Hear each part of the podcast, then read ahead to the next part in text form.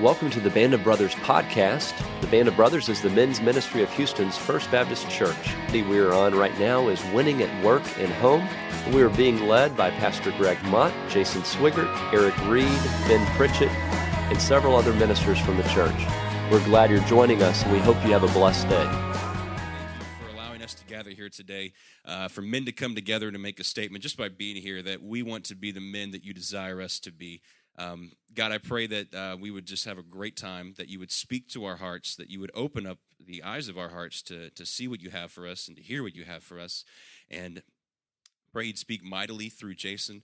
I pray that you give him words and that you would help him to give us insight uh, into the women that are important in our lives, whether they be a wife, fiance, uh, girlfriend, or some woman that we someday hope to have uh, in one of those three categories. And I pray, God, that you would also just be with our country and uh, give our country wisdom when selecting leaders this upcoming uh, November uh, with the big presidential election and all the other elections that are going on. We love you, Lord, and uh, we just proclaim your greatness today. And it's in Jesus' holy name we pray. Amen. As many times as we've loved and we've shared love and made love, it's, it doesn't seem to me like it's enough. It's just not enough, Lee. it's just not enough.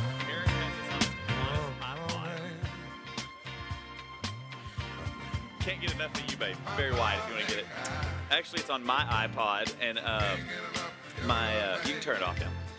That's the thing I wanted. To, just want to get y'all kind of in the mood of pursuing your woman. You know, staying close to her. So, if you want to download that, you can. I think it's the best, the greatest hits of Barry White on iPod. You know, iTunes, ninety nine cents. So it's worth. Eric said every time he listened to that song, he had a child. So there you go. It's good. He'll he'll talk about that more next week. But I, that's on my iPod. My um, my uh, secretary, my assistant, um, she downloaded a whole bunch of stuff for me the first time that I got my iPod.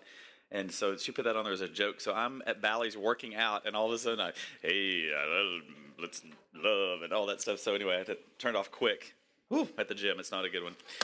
Staying close to your woman is what we're going to talk about today. And so, how many of you have received the link uh, to the podcast from Eric? Anybody? He wanted me to ask that. So, fair amount.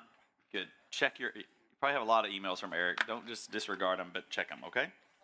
He spends a lot of time doing that for you. So, um, one of you guys, I don't see him yet, um, sent me an email last week after uh, after our session during the day. I got a couple of emails, and one of them was from a guy here, sharp guy, and he said at his table they've had some great conversation about how much time they put into um, you know, pursuing their kids. Uh, they have uh, they have two children, pursuing their kids, and their life is built around that, and making sure they're connected and all that kind of stuff. But he said it was a great reminder, and they had a great conversation with some young guys around their table about we forget to do that with our wives, about being intentional, about staying close. So we're actually going to build on that today. And uh, if you want to turn in your books, most of y'all are already there, but it's on page 26. There's a lot of blanks. I'm going to summarize some things. It's a really all these lessons are really long. And so if I if I miss a blank, don't get caught up on the blanks. You can look um, on the at the back, and it has all the answers if you need to fill all those blanks in to feel good about today. Okay, that's good. Some people have to do that. Um, so we've been going three weeks now, and that's how long we've been together on this kind of manhood journey, and we've covered a lot of stuff. Um, I heard this morning um, on James Dobson, even they had uh, Dawson McAllister talking, who's an old youth speaker but he was he was speaking about dating relationships um, about that exact thing about studying um, your spouse so well that you and putting intentionality into it so you so you know how to relate to her and what she likes and what what she needs from you. And um, and basically that their personalities and you're born with a personality you're not going to change that person. And so accepting that coming true love is coming to that point where you just accept it and say I love you if you never change and uh, because I can't change you. And so some of that we're going to even tie into a little bit a little bit today. So if nothing else, hopefully you've learned one fundamental truth and that is that living with a woman it doesn't just happen, okay? Uh, you can you can you can just exist, but living well with a woman is what we're talking about. It's an acquired skill. And all you guys are um, about skill and um, ability, and so you can learn. You can learn that. Remember, two thousand years ago, the apostle Peter stated this way. We read this each week um, in Second Peter: to live in an understanding way with your woman. Uh, do you remember that that verse? It's actually in your in your book in prior weeks, but we are to, to live in an understanding way with our wives or with our woman. Um, I, I, have a trailer of a movie that's coming out, or it's out right now called Fireproof. And I don't know if you heard heard of it, um, but Pastor Greg's referred to it. My wife and I we're going to go see it tonight, and I'm on a little date. Maybe we'll listen to a little Barry White on the way. I've heard people wow, say.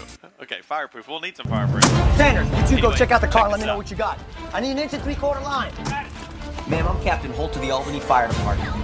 Please help me, I can't get out. Listen, we're gonna get you out of here. You're gonna be just fine, all right?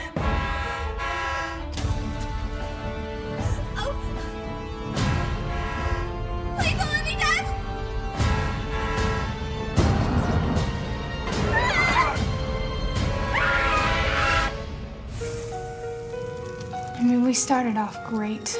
You know, it was so romantic. Catherine and I were in love when we got married, but today we're two very different people.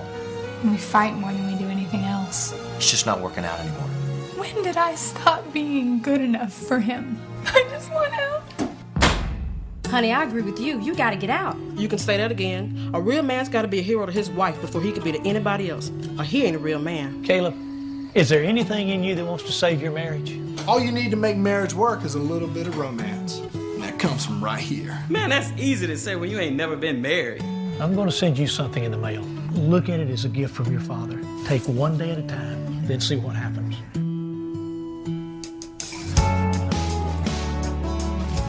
What are you doing?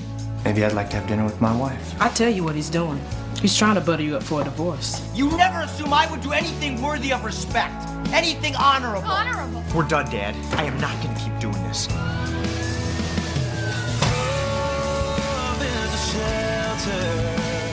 Newspaper called me twice wanting an interview. Seems I'm a hero with everybody in the world except my wife. I want to believe that this is real, but I'm not ready to say that I trust you again. Marriages aren't fireproof, Michael. Sometimes you get burned. Fireproof doesn't mean that the fire will never come, but that when it comes, you'll be able to withstand it. You can't love her because you can't give her what you don't have.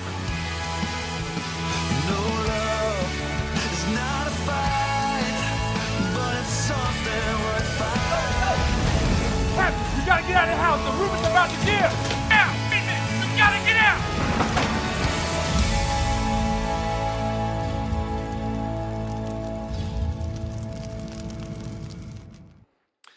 Uh, there's a couple. Paige and I met on a blind date, and the couple that set us up um, have recently joined First Baptist, and so we reconnected with them. And um, he called me Sunday afternoon, and he said we went and saw Fireproof, and he said, "Well, keep your kids if y'all go see it this week." And he said, um, "That's not a picture of our marriage. Please don't go." Oh, great! And he's speaking about it. Um, but he said they went and saw it at like nine o'clock, and they were up till 1.30 talking. He said it was incredible because no matter where you are in your relationship, there's something you can relate to in there, and it's so so on target and practical, and um, really brings out what what it's about. And there's some great lines in there um, about everybody thinks I'm a hero, but you. Um, I think I've used that line before. Um, everybody likes me, but but you right now. So she's like, then go be with him. So um, but there's a, there's another quote actually in another trailer, and it says there's a, this black fireman is talking to his his friend is talking to Kirk Cameron, who used to be on Growing Pains, who doesn't look 13 anymore, so that's good. But um, he says you'll go into a building and save a total stranger, but you won't save your own marriage. And um, guys, that's what we're about. That's what men's life is about. This um, winning at work and home. And so we're gonna we're gonna dive into that, and, and it's about staying close, and again being intentional about that. So. I'm going to read a, read a quote from you. There's a book by Dr. Philip McGraw, otherwise known as Dr. Phil, which y'all probably don't spend a You're at work and you're probably not watching him, but there's a book called Life Strategies that's on the best-selling list, and uh, he he has a he has a quote. Um, he's made millions of dollars basically saying the same thing that a lot of the Apostle Peter has said about relationships. And so um, I want, want you to read this. You'll, you'll see what it says. He says this There's a difference between really living and just existing. Existing is instinctual, uh, not instinctual, instinctual. It is involuntary, reactive, self preserving, um, with the primary goal of just getting from one day to the next without regard to quality. Living, on the other hand, is the exercise of certain learned skills, attitudes, and abilities that you have acquired and honed. Okay? Um, uh, the the natural part of us is just to be passive, and uh, and if if your if your personality is is phlegmatic, probably even more so, you're more passive. So let me stop right there and look for a, a second. That's a whole lot of, how that's a whole lot of how a lot of men live with their wives. Um, that's how a lot of young guys live with their girlfriends. They just they're instinctual and they're just day to day. They just kind of let things happen as they, they come and they just exist. And hopefully that that's good enough because they're putting their time on, on other other things. On the other hand, Dr. Phil says living is the exercise of certain learned skills, attitudes, and abilities that you acquired and honed as I said. Do you know what, what that means? That's a 21st century uh, way of speaking the, tw- the first century wisdom of, the, of, an, of an apostle. When he says, Husbands live, don't just exist. Live with your wives in an understanding way, with acquired skills, attitudes, um, and, uh, that, and that you've honed in and acquired skills that you've done. That's what we're talking about. So, for the last three weeks, there's a couple of things that, uh, that we've talked about. We'll review them real quick. Remember, uh, the needs of a woman. Talked about that. Uh, and, and, do you remember uh, what they are? They're different. They're affection, conversational companionship, uh, security, and significance. Those four needs. Look back over those sometime this week. Don't just leave them in chapter chapter uh, one and two and leave them there. The second thing was personalities. Uh, there's four personalities: powerful choleric, peaceful phlegmatic, perfect melancholy, and popular sanguine. Hopefully, again, you've kind of had some interaction with your wife or even others at work, and you've gone, "Oh, that's because they're." They're uh, sanguine. That's why they're doing that. And that's why they're frustrating me because I'm melancholy. Third thing we looked at was the five love languages. And they are what? Words of encouragement, physical touch, acts of service, giving of gifts, and quality time. Which one of those do you, do you fit in? I was thinking about yesterday on the way home, actually on the way to school yesterday, um, about my different kids and about knowing them and being intentional with them as I am with Paige about studying them and understanding who they are and what their where their what their five what their love language is and how they're how they're different and so they each respond differently to me in that um, but being intentional. So we've learned a, we've learned a whole lot. And all that understanding knowledge is what works with a woman okay? All of it is understanding but it's more than understanding. We've talked about that. Here's what i want you to know. This requires that whole paradox principle of die to live. It comes in. It's, it's, it's the biblical basis for what we're talking about. You've got to die in order to live. And that is, is, is true with your, with your spouse as well. I told you that that's the ultimate wisdom in life, and acquiring the best in life is going to go against my or your natural instincts, which is to be passive. Okay? So, therefore, if I want the best life, I've got to die to get it. That's ultimate wisdom. So, if I die just a little, then I, hopefully I'm going to uh, live live a whole lot. It's absolutely true when it comes to living with a woman too. Um, if you want to be successful her, with her, then I have to learn to be unnatural because what comes natural does not necessarily build her up. So I've got to do these things. I've got to be unselfish. Um, I've got to be non-instinctive, and uh, it, I've got to do the the hard and the fearful. Um, most of I, th- I, think Satan's biggest tool in our life, or there, there's two of them actually, are fear and shame, and they're both tied together. And and what he does is he keeps us bound by those. Um, and as far as moving ahead, in any kind of relationship or moving forward or doing what comes unnatural or comes unnatural to us. So that takes courage, and it's not for the weak of heart. Um, and so uh, I, I encourage you to be courageous men today um, and you are for being here as we as we move forward. So you have to die a little and you live a lot, and the authentic man embraces this, that as his way of life. So all that's kind of background, and today we're going to move forward and talk about stay, how how a man stays close to the woman he loves. Now, hear my heart in this. Um, I am not coming to you as the guy who's super close to his wife all the time and have got it. Um, the, the guys that speak to you, except the pastor, um, we are all fellow strugglers, okay? So um, to sit here, um, and and I've talked about some of the things we do in our marriage, and we have a great marriage, but we we struggle just like you do. And so what I'm sharing with you is really more experience that I'm with you on the same road. It's not a thing of imitate me because I've done it. Okay, you can imitate me, and it's going to get you in trouble, but at least we'll all be on the same road together, and we can be encouragers. Okay, so that, there's there's my little heart moment there. Okay, so uh, it, but it's all about being connected and bonded, and I think that's what ultimately what we're supposed to to be about in marriage in relationships is to is to be bonded with the one that God made us, uh, created us to be with, and to be connected with them. So most of life, long term, by the time you get to the end of your life, most of your life, as you look back, is going to involve happiness with a woman. Most of us get married because we want to be happy. A happiness is directly proportional proportional to how close you stay to that woman, so you can feel and love and laugh and enjoy life together. There's been a couple times in, my life, and it's at, at incredibly um, deeply spiritual times when I'm most connected to God, and I'm usually at my most broken point, and that's when I'm most connected to my wife. And the weird thing is that is that because in those moments with the Lord, I've I've died to myself, um, and so I'm so I'm experiencing life. And so it, it calls you once you've tasted that, it calls you back to that. You yearn for that. I really believe that. And so the more connected you get to your, to your wife, the, the more you want to stay there. Um, but it, but it's but it's intentional. And then you realize how what being disconnected is like, and how we do that just typically in day to day life. Three forces that are constantly trying to divide you from the woman you love, okay? And this is just the real practical stuff. These are wedges that come in between your relationship, and if they're not uh, addressed over time, they'll slowly push you apart and keep you from the very thing that you desperately desire to be close to your wife, okay? Anybody in here want to be close to their wife or their girlfriend? Okay, most of you. Somebody didn't raise their hand, but we'll talk later. That's just because it's six o'clock in the morning. I know that that is. I mean, that's why why you got married. These are the things that happen regularly that so many times we're, we're unaware of. But if you don't deal with them, they'll become a wedge and they'll drive you apart. The first one is I'm just going to call it everyday conflict. Anybody have that? Everyday conflict.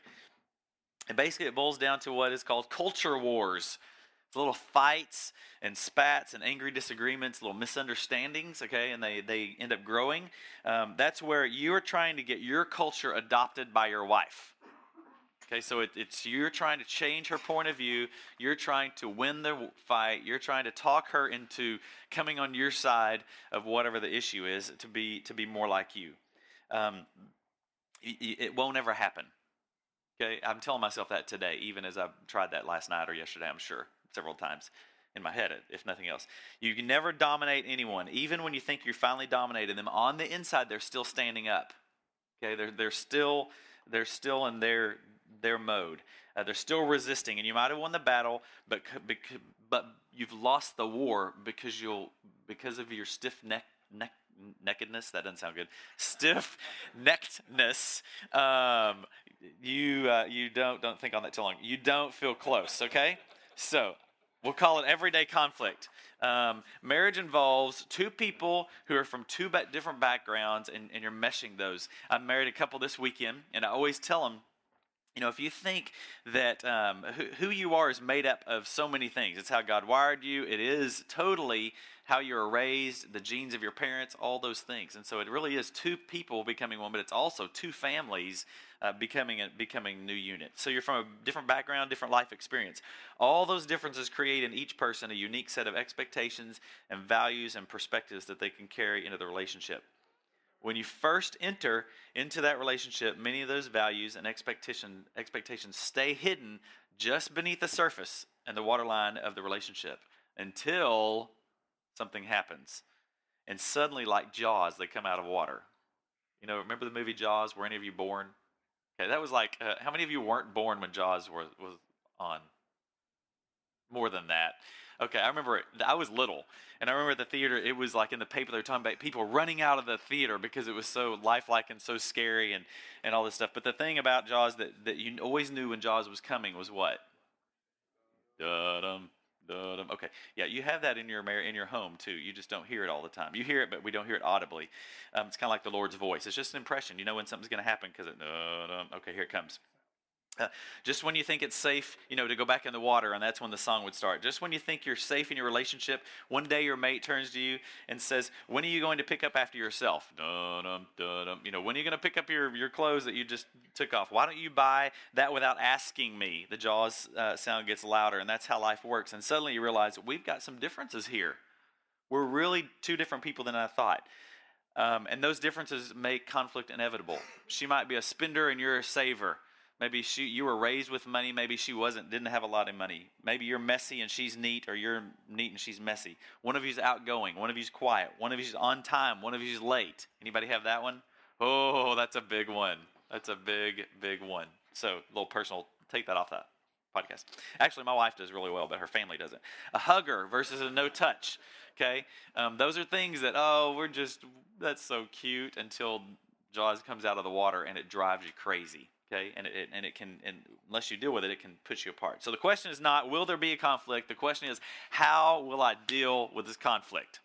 That's the question, and that's what we're that's what we're looking at.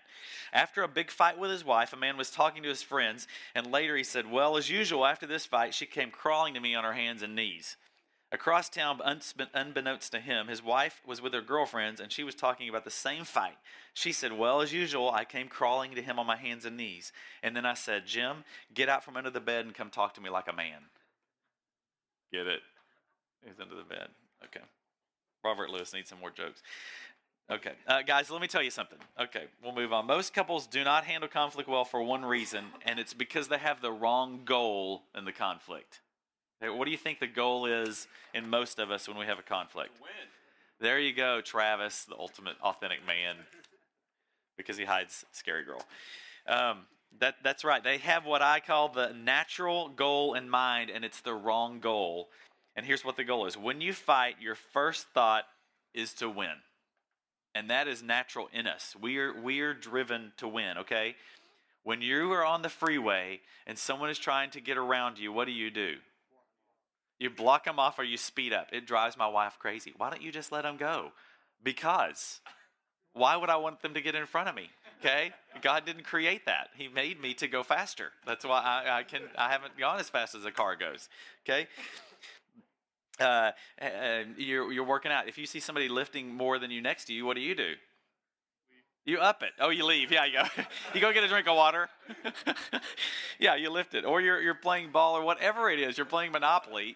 Whatever. We're, we are wired to win, okay? We're competitive. And so that's what happens. Um, and that's the great thing and the great, again, great thing that God shows us our need for Him in relationship with our wife, the weaker vessel that we talked about. Okay, so we are we are made we're made to win. That's our natural thought, and we want to win, and we don't want to understand. So the assumption behind that strategy is, since our goal to win is I'm right, and why don't you understand that? Okay, we I've, had these consistent consistent conversations with with um, with my son, and this isn't a marriage, but it's a son um, thing, and um, he uh, on, on this issue and he cannot understand and he doesn't want to understand. He we both tried to make the make the other one understand our point of view but i've never been 13 and he i'm you know and he's a he and you think like a parent. That's what he tells me. Um, i said well good. That's what i'm supposed to do. I'm, I'm right on it. Um, and then you spend hours and weeks and sometimes can turn into months and really almost marriages trying to win out or make your case um, and hammer down the other person so what we end up doing is just drive our wives away and further apart. Um, here's another another quote by Dr. Phil, um, and I think it's it's good. It's about conflict. He says, "In all the years that I've worked with couples, the most common goal of each person was not to find out how to live and behave properly." Isn't that an amazing statement? But to convince me, the therapist, that what they were believing or doing was correct. Seldom did either partner come to me and sincerely say, I want our marriage to work no matter who is right. What both of them usually said was, I want you to recognize that I'm right and convince my spouse that I'm right so we can do things my way. And whether we would ever say that, that is what we believe. Okay? And, uh, and that's, that's, in our, that's in our sinful nature. In fact, I think it's been found to be very true. It's, it's part of my flesh that I live in, and it's called sin, and it's being stiff necked. And it's not. And if I'm going to be the spiritual leader of my home, that and love my wife and understand her and live in an understanding way that we gotta we gotta move beyond that. It's not preferring her over myself. Die to self okay? So on this journey of authentic manhood there's no not pseudo manhood that only feels good um, when he wins um, but moving but moving beyond that in love to something better okay? You have a diagram right there and we're going to talk through that. There's not blanks but there's places on the, all those arrows to right and um, we'll fill them in um, Eric will as we go. And if I summarize some that kind of thing, you we'll just have to you'll kind of have to be smart. They're also on the back, and you can you can put them in. So, um, if you go, how many of y'all, anybody in medical school, doctor, there's scrubs. Are you doctor? There you go. What kind of doctor are you? Pediatrics. There you go. Awesome. Okay. Um, pediatrics. When you go to, to med school, I guess they, they you have gross anatomy. Is that right? Yes. Okay. And what do you do in gross anatomy? Everybody gets a little cadaver, which is a body, and you dissect it. That's right. And so, um, the uh, I think I guess as you go, you realize that all bodies are alike, ba- basically down to the down to the core. My son Harrison, um, he had to do a creation project, and um, Tim's son Ted did too. So we were look. He he did the Garden of Eden, so we had to go on. We are looking online, and so I googled images of Adam and Eve. It's amazing what'll come up um, with my with my son, and he was hilarious and he saw the statue of David, you know, Michelangelo's statue, and he laughed his head off. He could not believe that there was a statue of a naked man, but it was hilarious. So, anyway, we we uh, we didn't use that statue, but we got pictures and we you know put the fig leaves wherever they're supposed to go. But anyway, it was uh, what what I said was Harrison. All bodies are alike. You know, all all guys are alike. Anyway, that was just a little side note. They come in different shapes and sizes and colors, but really, when you get down to it and you begin to take them apart, they're all alike. So the reason I tell you that is whether you know it, all conflicts are really alike. Okay, they might look differently, but at the core, they're basically the same. Same. Some may be small, some may be large, uh, some may be really short, and some may be lengthy. But all of them look like this diagram on the on the uh, on the screen, and it can ha- this can happen very quickly um, in just a few seconds. Actually, you can you can work through this whole diagram. So let's let's let's see how it works. It starts at the center with the conflict itself. Okay, that's the little bubble on the top where it says conflict. First, there's hurt feelings. That's the first error. There, there you go. Eric's really good. And then the hurt feelings move to anger. And then the anger moves to the first of two critical moments. Okay, you have two choices at this point. The first choice is to go downward and to flee, to withdraw. And that's what some of us do, at least periodically. That's when I go work in the yard, mow, or jog. Okay, we go, I'm gonna I just gotta I'm gonna walk away from this. And it could be for a short period or it could be for a longer period. Everybody knows there's been a hurt, and we withdraw to punish the other person, really. Uh, everybody knows there's been a hurt. You walk around, you don't say anything. It's quiet, and you kind of kick the cat a little bit when nobody looks. You go and you sit down, and when your wife asks you something, you just kind of mumble. Um, you're just punishing her through silence, or vice versa. I'm, I'm just I'm, fine. I won't talk. I can't win. Ever ever have that thought? I can't. I just can't win. I've said that so many times in pages. Like, don't give me the can't win thing. She doesn't say it like that. She says it sweeter, but that's what I hear. Um, now, for a while, you might be scoring some points for your side, but if you really think it through, it's just the opposite of closeness. Okay, the goal is to be close. What what has happened through this conflict of hurt feelings, anger, is you've withdrawn, and it escalates isolation. So you're you're really really by yourself which, as I said, is the opposite of closeness. And I got to confess to you, um, I'm, I'm good at that. I don't know if y'all are or not. I think it's a skill. Some, somewhere we learned that. Or where you have the two choices, you can make a better, another decision, a better decision. And the better decision is to choose and face the conflict. And that's what an authentic man does, and an intentional man, and a man who moves toward his wife to stay close to her. He chooses to face the conflict. And it takes, no matter how big or how little the conflict or the issue, it takes courage to move through it. The easier thing to do is to flee. So once you decide that, and the quicker the better, it's the right thing to do. Now, at that moment, you have two choices again. All these choices that we have.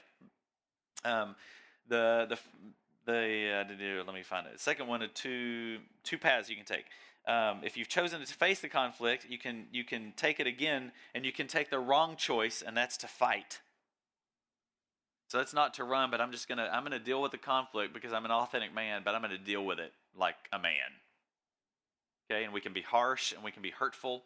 Um, we can we can be brash, and we can not only um, um, break a will, but we can break a spirit and we can break a heart really quick with our words and our actions, and even more than that, guys, our tone is huge. Okay, when we're dealing with conflict, um, you can accuse, demand, put down, and eventually denigrate in order to win, which escalates the conflict. And just like you're either escalating in isolation, or the other negative thing is you escalate the conflict downward. But there is a better choice, and this is the right choice, and it's the kind of you kind of pull back and you recognize that the goal is not to win, but it's to move into it in a different way and move toward your wife. And so that is just to move into it with dialogue. It always starts this way honey, hey, can we talk? Okay, that's a, that's an easy thing to say. Let or we need to talk, or let's talk. Not I need to talk to you. You could say that, but it depends on how you say it. To be a dialogue, and it's not a monologue or a diatribe. And what I think our tone, my tone, ends up being a lecture so many times. And so I have to be really, really careful in conflict not to be lecturing my wife or my kids because I'm really good at that. Why are you laughing, John? Can you relate? Okay, good. That's what I thought. So I married them. I knew that. I saw that when I married y'all that day at the altar. This is going to be a problem. No, I didn't. Um, a dialogue where we can converse with one another because I'm really now in this to solve a problem um, and not win a battle. And your wife will know your heart in that if you do that. And out of that will come some good things understanding, forgiveness, compromise, which all those things equal growth. And that's what we're about. We want to be growing and to being more conformed to the image of Christ. And that's what this is, is dealing with conflict. Conflict. Christ didn't withdraw to isolate, um, to become embittered. He, he withdrew to know the Father better, but he faced conflicts and he did it. Of course, he's God, so he's a little bit better at, it, at it than this. So those are all good things. Listen, if I can, uh, if I achieve it, if I've made the circle and get to the point, then immediately two things will, will be at work for me. The first is that the conflict's resolved, which is a great thing, and the second thing is the fruit of that is we become closer. And so sometimes it's that moment, it's a weird thing. After a conflict is solved or a fight um, or there's brokenness, there, you're closer. It's a weird deal. It's like, uh, how did that happen? We were just in a fight while ago, and now we're loving each other again. Okay? Barry White comes in somehow there. Remember, we come from two different cultures, um, but in this little one, con- one little conflict, we've inched a little closer um, together, and it's important that we understand each other a little more, little more through that. So it's a great, great deal. Now look at that diagram uh, just from a, a, moment. That's the anatomy of the, the, con- the conflict. Here's the principle. The conflict can either grow you as a couple closer together or it can force you further apart. And it's amazing if you talk to couples who are really struggling in some counseling situations, those kind of things, it all started way, way back about something that's not really big at all, but was never dealt with. And, and really, because usually the man didn't have it in him to move toward his wife. So the key insight is it's the wise couple who learns how to resolve conflict quickly and correctly. That's the wise couple. And I pray for wisdom all the time. And these are simple things that God God shows us. Okay. Let's see. In Ephesians um, 4:26, Paul says some great things about anger and conflict. He says, "Do not let the sun go down on your anger." Great thing. My dad gave me uh, that advice when I got told him I was getting engaged. Actually, he, he told me that he didn't quote it as scripture, but he said, "Jason, one thing." He told me two things. This was one of them. Do not let the sun go down on your anger, and so that's a great thing. That does not mean that um, you're not in a fight when you go to bed. It means that you have agreed that at some point you are going to talk through this, and you're not boiling over with anger. But it doesn't mean that you have to be up till you know, three o'clock in the morning every time you have a conflict to go to bed. That's you got to do life too. But there's an agreement and there's a coming together of going, we're we're committed. We're going to make it through this, and we are going to deal with this in a in a proper and godly way. So conflict is inevitable, inevitable, and Paul says, but don't let the sun go down your anger. Anger. So let me say it one more time. It's the wise couple who resolves conflict quickly and correctly, and who uses it to grow together rather than being pushed apart beware of conflict and understand the anatomy of the conflict. That that little diagram's a great thing if you can just embed that in your brain somewhere and, and when you're in a conflict, see where you are and what what kind of track you're going on. Okay, my feelings are hurt. I'm feeling a little resentful. Okay, am I going to go isolate myself right now, or am I going to move more toward my wife? And am I going to react real quickly and be defensive and win, or am I going to say, let's talk through this and, and move through it? See how fast it can happen I mean, literally, it can happen within seconds, and you're somewhere, you're spun out of control, or you're moving toward your wife, and that. So it's it's it's a good thing. Um, let's look at a, at a second enemy of staying close, and uh, Robert Lewis calls it creeping separateness. Um, and if you want to look at the at the uh, screens, there's a, there's a um, quote from Sheldon Vanauken. It says, "The killer of love is creeping separateness. In loveness." Is a, in loveness is a gift of the gods, but then it is up to the lovers to cherish it or to ruin it taking love for granted, especially after marriage, ceasing to do things together, finding separate interest, we turning into I, self, self regard. What do I want to do is an actual selfish, uh, is, is actual selfishness only a hop away. Um, so this is a way of creeping separateness. The modern world favors this. Um, favors this. Okay. Another quote by um, Sheldon Vanauken, if you'll look at the screens, it says, The man going off to his, his office, the woman staying at home with his children, her children, or perhaps having a different job. The failure of love might seem to be caused by hate or boredom or unfaithfulness with a lover, but those are the results. First came the creeping separateness, the failure behind the failure. And basically, he's saying that's how it happens. The busyness of work, of different lives, of hobbies, of girls going out with the girls and guys going out with the guys, um, which are all good. Even church can cause creeping separateness to, to, to creep in. And it takes away time and the effort for oneness. Okay? So it's called the silent killer as well. So just ask the question Do you feel close to me or do I feel close to you? Ask your wife that at some point this week. Sit down with her and say, Honey, do you, how close do you feel to me? And see what she says. And if she hem haws or, or she says, Let me get back to you on that, I don't know if that's a good, good answer. Um, and if either party can't answer it, it means some serious interaction needs to take place. If that's the case, there are a couple of smart moves, um, just real practical things that you can do to move toward your wife. First of all, you've got to commit to a winning strategy. You got to commit to a winning strategy. And what is a winning strategy? I want to give you three things that is inclusive in a winning strategy. And these are basically the same thing. Uh, they're diff- They're saying the same thing that I said last week, but in a different way. Okay, weekly escapes weekly escapes. It's some aloneness to catch up and process life together. Um, it's a, it's a, it's basically like date weekly that we talked about the three Ds: dialogue daily, date weekly, and, and depart monthly. This would be that date weekly. It's a time to communicate um, in that situation that's kind of away a little bit. The second one he calls us monthly experiences, and that those become your companion keeper, companionship keepers. And the third thing he talks about, and this is a great thing, is yearly extravaganzas. So there's a time that you build an incredible memory where it is somewhere away that you look back on. And when you do, just the thought of talking about that memory together, there's a closeness and a, and a fondness that, that rekindles. Um, and we have times like that that Paige and I'll talk about. We're like, do you remember when we, you know, went to um, uh, you know, I, I, took her to a bed and breakfast one time. Uh, we we used to do that a lot when we were first married, and so we went to Comfort. You know where Comfort is?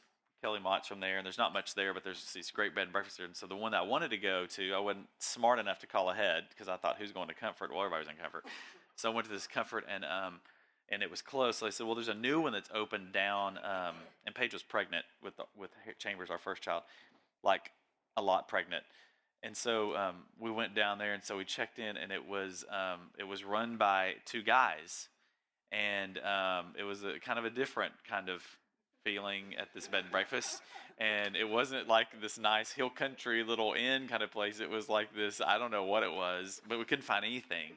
It was hot. I remember we played Nerds. Do you know what that is? card game. She was pregnant. She was miserable, and all I could think of was her dad would kill me if he knew that I had her at this bed and breakfast run by these two kind of these men, and the, and we're hot and we're playing cards. That's all I can remember. So we laugh about that often and, and go, "Oh my word, can you believe?" And then I go, "Aren't I a great husband?" Um, so anyway, but we had the child. Her dad didn't find out. I don't know what happened to the men and or the bed and breakfast, but we're all we're all happy. So it was a it was a yearly extravaganza. It was fun that was really in, wonderful. You need to commit to the strategy. And here's the thing not just commit to it, but here's the second major thing. Will you commit to be the one who initiates this strategy? You've got to be the one who initiates, guys. And that could be one of your 10 moves. You know, on, on one of your worksheets from prior weeks, there's a list of 10 moves you're going to make. This is a way that I'm going to initiate with my wife. Don't just follow your heart, but lead with your heart. That's another quote out of Fireproof, okay?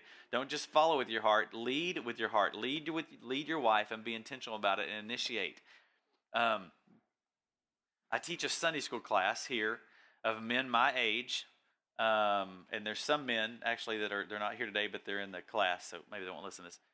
But um, I have to tell you, I get frustrated in, in my class. I taught newlyweds for 10 years, and I get more frustrated with men my own age because they lack initiative in their relationship with their wife.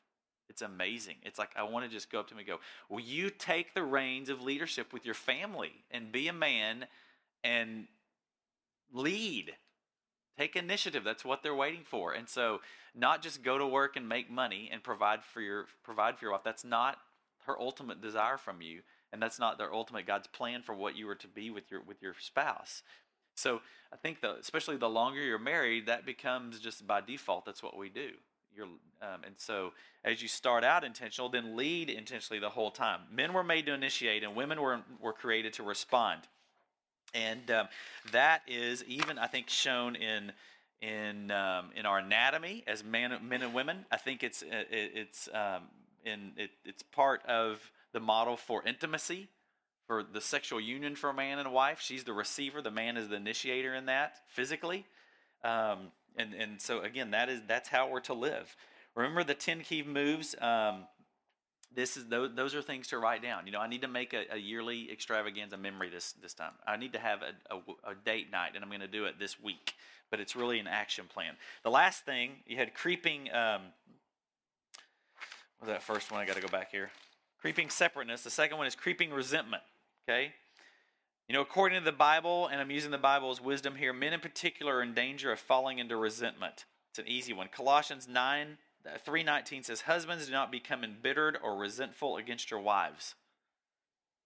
Always had to ask myself the question, why did God feel it necessary to tell us men not to be resentful or, be, or build embitterment against our wives? And the Bible doesn't answer that, but obviously we can only speculate that maybe it's because we as men, if we're honest, we're just more demanding in the relationship uh, than a woman is. Maybe not overtly, but in who we are. And I think there's a demanding way about men. And somebody pointed this out to me with, with, with Paige.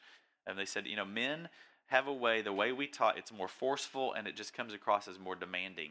And it's not necessarily tender um, as, as we're supposed to be with our spouse. So that's something something I have to I have to work on. Um, so I, I, have to confess I want it my way a lot more probably than Paige wants it her way, and I probably pout more about it than she does, whether she knows it or not. She probably I think she doesn't, but she I'm sure she does. I want her to where the you know the I I, I want to hear um, about I don't want to hear about how you know cold it is at night. Um, I want it how I want it. I want her to, to wear the nice, you know, the the the things that she wore on our on our um, uh, our honeymoon that we were early when we were married. Those little sexy nighty kind of things that are in some drawer somewhere that we probably gave to the mission training center that somebody's wearing it, you know, in Africa. Um, rather than the wool suit, you know, sweatshirt with the hunter socks pulled up and the leg warmers. She didn't really wear that. Um, but at night, uh, when, when when she wants to talk, I don't want to talk. Uh, when I want to talk, she don't want to talk. You know, everything it really is about me. And um, and, and we get like that and we get angry and we start to stew and we're like god we, we feel like we're entitled to that and we're like but god you gave me this woman. Um, and she's thinking the same thing about us probably. Um, but that's not what it's supposed to do and and that's that creeping resentment and if it builds up closeness will just die. And you'll look up one day and go now why did we why did we go to that altar? Um, and some of us are there, some of us are there today. So to keep my relationship with my wife or girlfriend rich, every man needs to ask this question: What growing resentment, if any, and maybe there's not any, and that's awesome if there's not because you've kept it close close to your heart and a checklist. What am what resentment am I carrying towards my wife right now? That might be a good question even to share in your in your small groups in just a second. Did you know that research tells us that all the human emotions, resentment and bitterness is the most powerful and it's the most destructive? You start harboring that, and even if it's justified, not dealing with it will change you.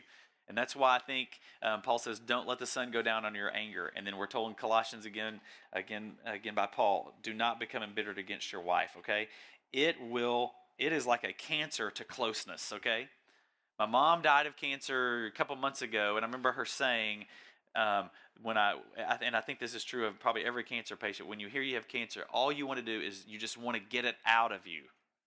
It's just whatever it takes, just get it out of you because it's growing all the time. And this is what that does to us. Resentment is going to constantly grow until we cut it out and deal with it.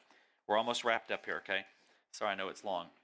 So here are some smart moves you can make to pr- promote your uh, to protect yourself against uh, this that enemy of resentment. First of all, right now, um, for every guy in the room, if you're in a relationship, marriage, dating, fiance, whatever, why don't you look inside yourself and check your temper- temperature toward her? It's that question: Is there anything, any resentment in me in me toward her? If it's on the warm side, you're in good shape. That's awesome. But right now, if even mentioning this, there's something that in you that stirs and, and, and is feeling hot, um, that's an issue, and you need to take note of it, and you need to deal with it. And my encouragement is pray through it and deal with it today, and make a call or a, or a, um, an appointment with your wife today, and say, you know what, I, let's talk tonight. I really want to spend some time. There's some things I need to talk to you about. If you don't have the courage to talk it through, um, you're just going to keep stewing, and then you stew long enough, and it's going to blow at some point. Okay, you got to check your temperature, and and at some point, guys, you just have to surrender. There's things that aren't going to change. There's things in Paige and I's relationship that aren't just going to. They're just not going to change. That's how she's wired. That's how I'm wired, and literally, I have to surrender those daily. I need to, and when I forget, that resentment builds. But I have to say, God, you're bigger than this. You're bigger than this issue. You gave me this incredible wonderful gift that you perfectly crafted for me to be my mate. So I surrender to you my selfish desires and my sin in this and um, help me to move toward that. Secondly, a smart move is to resi- write your resentment down in an I statement. Okay? Instead of saying, look at this visa bill, you're a financial first grader, you know, um, what are you doing? We're going to be bankrupt. Um, you don't you don't start that way, okay? You start with a with a thing that says, honey, honey. That's always a good one. Um, let, let's sit down. You know, I'm, I'm really uncomfortable about kind of how we're spending our money, and, and let's talk about, you know, how, how we can encourage each other and build some support into that. Okay, it's not a finger pointing thing, but use I statements. And once you have it, communicate it. Okay, that's the third step. You're seeking to get close, and you need to do it in a safe environment uh, where you both have time to talk. Not a not a i think that what i do sometimes i ha- i need to have an hour conversation but i try to do it in five minutes. And it's it doesn't it doesn't work like that. And then it's a compartment. It's closed and we go on the next thing. It's not like that with with our wives. You're seeking to get close because just like in politics the marriage uh, marriage is the art of compromise and you've got to compromise the third thing action point is sometimes a lot of times things can't be talked out just with you and your spouse or your girlfriend, and it takes a third party, whether that's a good friend, whether that's someone. Uh, someone in your Sunday school class, Sunday school teacher, uh, one of your pastors, whatever, or even a even a counselor. Um, I point people toward um, a counseling office all the time. It's a great, great place, and it doesn't mean that you're weak, that your life is falling apart, or anything else. But to sit down, it might be your life is falling apart, but that's okay um, to sit down and talk through some issues with some somebody. Um, I have some other counselors that I know that I carry their cards. I mean, I'm like bookies for for these guys and, and gals. And um, and so don't again be the initiator in that. If you find you're you're stuck somewhere, you're not going to get unstuck probably on your own if you've been stuck a long time. Take the initiative and be intentional and um, and set up a time to talk with someone, and we can help you that First Baptist for sure. Okay. So here's, here's one thing, and I'm going to close. Nothing over a lifetime is sweeter, more fulfilling, more satisfying, more at a deep level of happiness than staying close to the woman that you love for a lifetime. That's it. There's nothing, nothing better. Um, uh, last Sunday, I did a um, a week ago Sunday. Did I tell you I did that 50th wedding anniversary thing? I've renewed some vows for a for a couple um, for that have been married 50 years. I haven't met them. I just know their daughter, who is a friend of ours through the school here. So I walked in. Uh, it was a surprise. So they walked in and they knew everybody but me. And then she kind of looked at me and she, I go, "You don't know me. I'm gonna help here." But anyway, it's the sweetest, sweetest thing. A marriage is an awesome thing, but a 50th wedding anniversary is is incredible. And there's only about four percent of people that will ever experience a 50th wedding anniversary and not necessarily because of death, but because of divorce, because they've chose to not stay close to their spouse and to pursue their spouse. And so, guys, lead out in that. Um, suck it up and be a man and take the initiative to do that. That's what it's about. Huge, huge deal. And what you'll do is you'll not just change your marriage; you'll change generations because your kids will see that, and that's kind of that's the kind of life and spouse they'll be and they'll desire. Okay, let me pray. And I know it's a lot of information every week. These are this is tons of stuff. But thanks for hanging with me. And the next week, um, Eric will um, talk about sex, and so it'll seem like forever with him that he's talking, and it'll seem like two minutes to y'all. So let's pray. Lord, thank you uh, for the goodness of the day and the gift, Lord. Thank you for these guys who just being here, Lord, uh, is shouting that they want to be authentic men and men who are intentional about their relationship with their wife and their kids. So, um, Father, would you just bless them today? God, I pray that your Holy Spirit really would um, connect something that was said today in their heart of hearts, Lord, and in, the depth of their soul of something that they need to move forward in. Um, God, I know there's guys here that there's there's there's things stewing in them, Lord, whether it is an unmet need that they have, um, Lord, financial woes because lack of leadership in, in their family or or whatever, Lord. Um, disagreement, not being on the same page with how to raise kids, uh, coming at things from different belief systems. Lord, those are those are really intense and difficult things that if we don't talk through, Lord, we won't be the men that you created us to be. We'll be isolated and we'll, we will not be celebrating the joy and living the joy that you have for us in relationships. So, God, um, empower us, give us courage, and help us not be paralyzed or um, fearful um, by what um, seems to be instead of what could be. We love you. In your name we pray. Amen.